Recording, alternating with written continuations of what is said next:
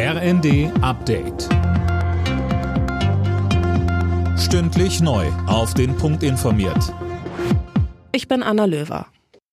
Tech-Milliardär Elon Musk hat den Twitter-Kauf platzen lassen. Das geht aus einem Schreiben seiner Anwälte an die Börsenaufsicht SEC hervor.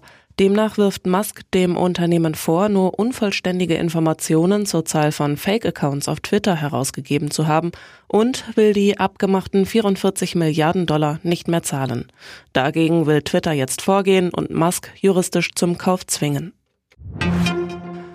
Wie erwartet hat der wichtige deutsche Gasimporteur Uniper staatliche Hilfen beantragt. Um das Unternehmen zu retten, steht jetzt auch die Möglichkeit im Raum, die Kosten an die Kunden weiterzugeben. Dafür hatte der Bundesrat gerade erst die entsprechenden Gesetze gebilligt. Wirtschaftsminister Habeck. Das wäre eine plötzliche, sofortige Anpassung von Preisen und ein starker Markteingriff. Wir brauchen diese Option, damit wir agieren können, ob und welche und in welcher Ausformung sie gezogen werden, das muss sorgsam überlegt und sorgsam beschlossen werden. Die USA wollen der Ukraine weitere Waffen liefern. Das US-Verteidigungsministerium kündigte vier Mehrfachraketenwerfer und Artilleriegeschosse im Wert von 400 Millionen Dollar an. Mit den neuen Raketenwerfern besitzt die ukrainische Armee insgesamt zwölf. Damit können Ziele in bis zu 80 Kilometer Entfernung beschossen werden.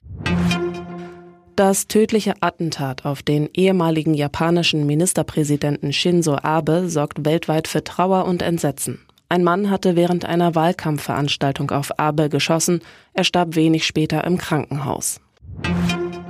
Bei der Fußball-Europameisterschaft der Frauen hat die deutsche Nationalelf ihr erstes Spiel gewonnen. Gegen Dänemark konnten sich die deutschen Spielerinnen mit 4 zu 0 durchsetzen. Torschützinnen waren Magull, Schüller, Latwein und Popp. Alle Nachrichten auf rnd.de